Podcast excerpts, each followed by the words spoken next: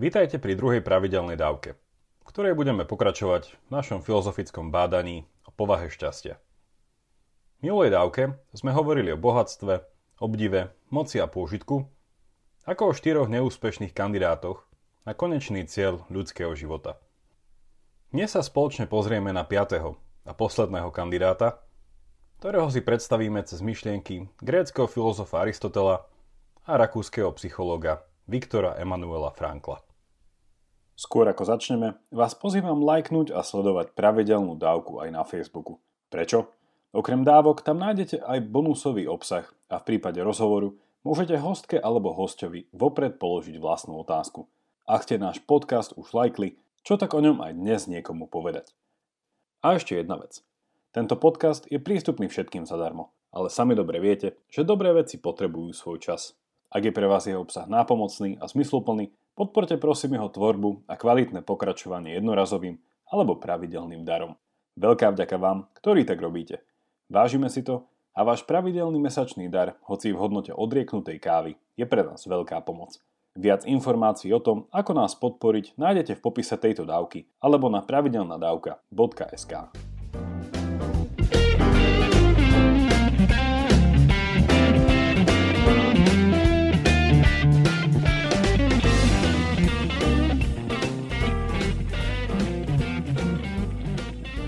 Dnes vás asi mnohých sklamem. A to z toho dôvodu, že Aristotelová definícia skutočného šťastia vám nedá konkrétnu odpoveď na to, čo v živote robiť. A tak to má byť. Recept na šťastný život nie je o tom, čo robiť, ale ako veci robiť. Ako robiť dobre tú vec, ktorú nazývame život. Ide teda o zmenu perspektívy. Akoby o pozeranie na svet cez nové okuliare. Prvá časť dnešnej dávky bude o Aristotelovi. A jej obsah bude preto pochopiteľne hutný. Okrem viacnásobného vypočutia tejto dávky, vám chcem tiež odporúčiť siahnuť po Aristotelovej knihe Etika Nikomachova, na ktorej dnešná dávka stavia. Nikomachos bol Aristotelov syn a táto kniha nesie jeho meno z dvoch možných dôvodov. Buď ju Aristoteles napísal priamo jemu, alebo to bol jeho syn Nikomachos, ktorý spracoval otcové poznámky do záverečnej knižnej podoby. Knihu nájdete i v slovenskom preklade. A osobne som presvedčený, že by mala byť povinnou súčasťou každej osobnej či rodinej knižnice. Etika Nikomachova nie je popularizačná literatúra. A treba ju čítať zvedavo, trpezlivo, po malých dávkach a určite viackrát. Oplatí sa taká námaha? Čítanie tejto knihy vám nielenže môže zmeniť názor na základné etické otázky, ale taktiež i celkový pohľad na svet a ako o ňom rozmýšľate. Začítajte sa do nej, stačí niekoľko paragrafov denne a napíšte mi, aké to bolo. Čo nás tejto knihe o šťastí Aristoteles učí? Jeho definícia šťastia prekvapivo nevychádza z otázky, čo chcem a ako to dosiahnuť. Čo bola prvotná otázka našich štyroch neúspešných kandidátov. Naopak, ako ranný priekopník prírodných vied sa Aristoteles na človeka primárne pozerá ako na bytosť vo vzťahu k jeho prostrediu. Z toho vyplýva, že človek nielen veci chce, ale mnoho nevyhnutne potrebuje. A z toho dôvodu by ich mal chcieť. Otázka toho, čo potrebujeme, vedie Aristotela k následovnej úvahe. Čo ako ľudia potrebujeme? To, čo je pre nás dobré. To, čo nám umožní žiť dobrý život. Ale čo to znamená dobre žiť? Toto je kľúčová otázka Aristotelovej etiky. A na jej objasnenie ponúka nasledovný argument. Pripútajte sa, teraz ide do tuého. Dobre žiť, inými slovami, znamená viesť dobrý život. Ale čo vo všeobecnosti znamená, ak o niečom povieme, že je to dobré? Podľa Aristotela je niečo dobré vtedy, ak vykonáva dobre svoju funkciu. Zoberme si napríklad kuchynský nôž. Teda nemusíte si ho ísť zobrať, stačí si ho predstaviť. Čo znamená, ak povieme, toto je dobrý nôž? Jednoducho asi to, že je ostrý, nie je príliš ťažký, má správny tvar a to všetko vedie k tomu, že sa s ním dobre krája. Takýto nôž vykonáva dobre svoju funkciu, ktorou je dobre krájať. Aristoteles nás pozýva k analogickej úvahe pri človeku. Máme nejakú funkciu, ktorú, ak budeme vedieť dobre, a priam až excelentne vykonávať, následne budeme dobrým človekom, teda človekom, ktorý bude vedieť dobre žiť? Hľadanie takejto pravej ľudskej funkcie znie trochu technicky. A pre účely dnešnej dávky tu môžeme zjednodušene hovoriť nie o hľadaní funkcie, ale napríklad o naplňaní nášho potenciálu. Ak si spomeniete na náš nôž, jeho potenciálom bolo dobre krájať. A svoj potenciál naplní vtedy, ak bude mať schopnosti či vlastnosti ako ostrosť, bude ľahký, s hodným tvarom, bude z tvrdého materiálu a bude pri ňom kuchár, ktorý ho použije. Ak teda chcete, aby vaše nože viedli dobrý život, často ich ostrite a používajte. Podobne sa môžeme spýtať, aký je potenciál človeka a aké schopnosti musí mať, aby ho uskutočnil. Ak nôž je na krájanie či rezanie, na čo je človek? Ak musí byť nôž ostrý, pevný a ľahký, aký má byť človek? Pozrime sa na tieto dve otázky súčasne. A na ich zodpovedanie si pomôžeme parafrázovanou odpovedou z etiky Nikomachovej. Funkciou človeka je konať tak, aby jeho konaniu predchádzala rozumová úvaha a nerozhodoval sa len na báze vonkajších podnetov a emócií. A toto jeho konanie má byť súčasne cnostné. Rozbíme si túto hutnú odpoveď na drobné a vidíme, že Aristoteles rozmýšľa o ľudskom potenciáli a jeho realizácii prostredníctvom dvoch pojmov. Rozum, či schopnosť premýšľať, a na druhej strane cnosť, alebo cnosné konanie. Pre lepšie pochopenie sa opäť vráťme k nášmu kuchynskému nožu. Ak je nôž na krájanie, na čo je človek? Na to, aby konal a žil rozumne. Ak musí byť nôž ostrý, pevný a ľahký, aký má byť človek, aby konal rozumne? Musí byť snosným. V tomto bode sme konečne schopní od Aristotela počuť jeho vlastnú definíciu šťastia. A teda dobrého života. Šťastný je ten človek, ktorý koná podľa najlepšieho uváženia svojho rozumu. K tomu mu pomáhajú cnosti, ako spravodlivosť, odvaha, priateľskosť, rozumnosť, veľkodušnosť a štedrosť, múdrosť či umenie a mnoho ďalších. O Aristotelovom pohľade na šťastie by sme vedeli pokračovať ešte veľmi dlho. Predtým, ako spojím jeho definíciu šťastia s Franklom, Mám pre vás ešte tri záverečné poznámky na rozšírenie a prehlbenie Aristotelovho rozmýšľania o dobrom živote. Prvá poznámka.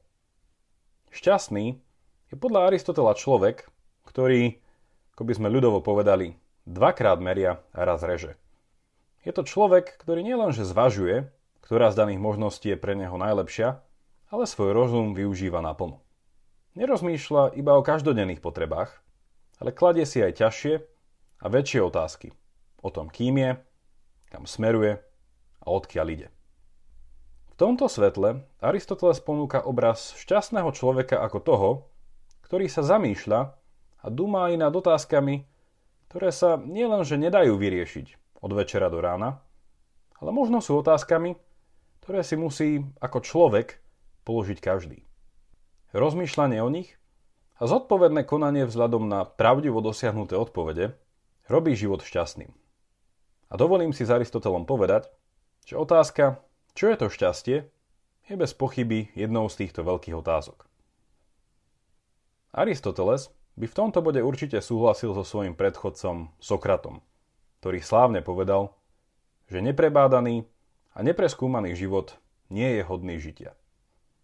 Funkciou človeka je teda bádať objavovať a poznávať. A vzhľadom na toto poznanie pravdivo žiť. Doma, v škole či v práci, alebo vo svojej krajine. Druhá poznámka. Bolo povedané, že rozumnému konaniu pomáhajú cnosti. V krátkosti teda niečo o cnostiach. Aristotelova teória cností je podrobne vysvetlená v etike Nikomachovej. A určite sa k nej dostaneme v budúcich pravidelných dávkach. Na teraz je potrebné vedieť dve veci. Čo je to cnosť? A o akých druhoch cností Aristoteles hovorí? Cnosť je istá schopnosť robiť niečo excelentne, ktorá vyplýva z dobrého návyku. Napríklad, pravidelne sa učím trpezlivosti. Niekedy sa mi to nedarí, ale nevzdávam sa. Sledujem, ako to robia iní a učím sa od nich. A počase vnímam, že som schopný byť trpezlivý. Inými slovami, vybudoval som si cnosť trpezlivosti. Po latinsky je cnosť virtus, čo znamená sila. V slovenčine tento latinský výraz nachádzame napríklad v slove virtuos. O akých druhoch týchto cností sa u Aristotela dočítame? Delí ich do dvoch skupín. Cnosti intelektuálne, ktoré cibria rozum a našu schopnosť správne myslieť, a cnosti morálne, ktoré nám umožňujú správne konať. Príkladmi intelektuálnych cností sú napríklad múdrosť, vedecké poznávanie, či rozumnosť alebo umenie. Príkladmi morálnych cností sú cnosť odvahy, miernosti, priateľskosti či štedrosti. O morálnych cnostiach je dôležité spomenúť jednu známu vec. Sú vždy stredom, medzi dvoma zlými extrémami. Ak sa pozrieme na cnosť odvahy, je stredom medzi dvoma neresťami. Nedostatkom odvahy, s babelosťou, a nadbytkom odvahy, teda unáhlenosťou. Intelektuálne a morálne cnosti budujú ľudský charakter, ktorý človeku pomáha myslieť, konať a žiť rozumne. Tretia a posledná poznámka. Tu chcem prepojiť Aristotelovú definíciu šťastia ako toho pravého konečného cieľa, s našimi dobre známymi štyrmi neúspešnými kandidátmi. Bohatstvom, obdivom, mocou a pôžitkom. V skratke, Aristotelovské šťastie, definované ako život naplňujúci náš ľudský potenciál, nie je v rozpore s týmito štyrmi dobrými cieľmi. Rozumne ich usporadúva a usmeruje k niečomu ešte lepšiemu. A sú to práve cnosti, ktoré sa venujú správnemu vzťahu človeka k bohatstvu, obdivu, moci a pôžitku. Toľko k Aristotelovi a poďme teraz obohatiť jeho myšlienky zo 4. storočia pred Kristom o skúsenosť, ktorú mal Frankl z tragickosti a zbytočnosti ľudského utrpenia vo Svienčime. Otázka, cez ktorú chcem prepojiť Frankla s Aristotelom, jasne vyplýva z nadpisu jeho knihy Hľadanie zmyslu života. Prečo hľadanie zmyslu života a nie životného šťastia? Aby som si veci skomplikoval ešte viac, Frankl dokonca v knihe píše, že šťastie nemôže byť nikdy cieľom nášho života. A vždy prichádza iba ako vedľajší efekt. Pripomína vám to niečo? Poďme toto myšlienkové klbko rozmotať. Verím, že mi dáte na záver zapravdu, že Aristoteles a Frankl vlastne hovoria, ak nie o tom istom, tak o niečom veľmi podobnom. Ak šťastie podľa Frankla nemôže byť našim konečným cieľom, názov knihy jasne prezrádza, že ním musí byť hľadanie zmyslu života. Aký ale vzťah medzi šťastím a tým, čo dáva nášmu životu zmysel? Frankl je existencialista. Myšlienkovo je mu blízky tzv. existencializmus, čo je filozofická škola, ktorá interpretuje život ako tragickú vec – plnú často nezaslúženého a nevyhnutného utrpenia. A osobne vnímam tento filozofický prúd ako do veľkej miery pravdivý. Frankl, poučený skúsenosťou zo Svienčimu, vníma, že cieľom života nie je zakryť si pred utrpením oči svetskými radosťami. Ale naopak, cieľom života je postaviť sa tejto tragickosti čelom. Prijať ju, nenechať sa ňou zlomiť a svojim slobodným konaním ju premeniť na niečo zmysluplné. Zmysel života je tak podľa Frankla naša ustavičná snaha robiť utrpenie zmysluplným. Ako to ale urobiť? Ako utrpenie premeniť na niečo zmysluplné? Franklov návrh je geniálny vo svojej jednoduchosti a nie je prvým, ktorý túto myšlienku predkladá. Jeho recept na zmysluplnosť je následovný. Musím nájsť niečo väčšie ako ja sám, niečo alebo niekoho, na kom mi bude záležať viac ako na mne samom, inými slovami nájsť nejaký ideál a denne sa ho malými krokmi snažiť uskutočňovať. Opäť môžete byť teraz sklamaní. A to je asi dobre, pretože sklamanie je niekedy ako vytriezvenie do pravdy. Frankl, ako aj Aristoteles, nám nedáva manuál dobrého života, ktorý nám povie, čo robiť a kedy to robiť. Zase raz vidíme, že ponúka spôsob, ako pristupovať k životu. Dáva nám akoby nové morálne okuliare. Čo je teda tým ideálom? V zmysle Franklovej knihy ho navrhujem chápať dvojako. Poprvé, ako ideál mňa samého. Musím si predstaviť a rozmýšľať nad najlepšou verziou seba samého. A potom ísť a stať sa takým. Po druhé, ako ideál mimo mňa. Musím si predstaviť a rozmýšľať nad niečím, čo svet alebo okolie dnes najviac potrebuje, preto aby bol lepším. A potom musím ísť a tento ideál naplniť. Úmyselne som dvakrát zopakoval slovo rozmýšľať. Pretože ideál si netreba iba predstaviť, ale treba ho hľadať a pripraviť sa na to, že zo začiatku vôbec nemusím byť v tomto hľadaní úspešný. Každý ideál treba patrične preskúmať a otestovať, pretože od ideálu k falošnému idolu je krátka cesta.